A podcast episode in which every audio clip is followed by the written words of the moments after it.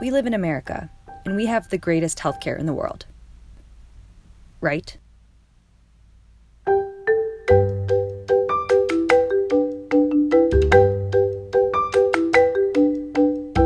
We live in America and we pay more per capita than any other nation for our healthcare. Yet, compared to all other industrialized countries, we have some of the worst health outcomes. That makes no sense.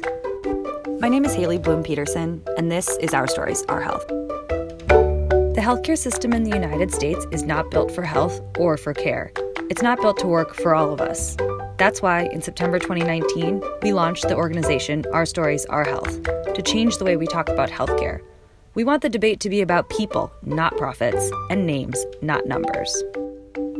So, we're here to share your experiences with this so called system, to shed some light on the ways in which it fails us, the ways others profit off of us, and to show you that you are not the only one who can't figure this whole thing out.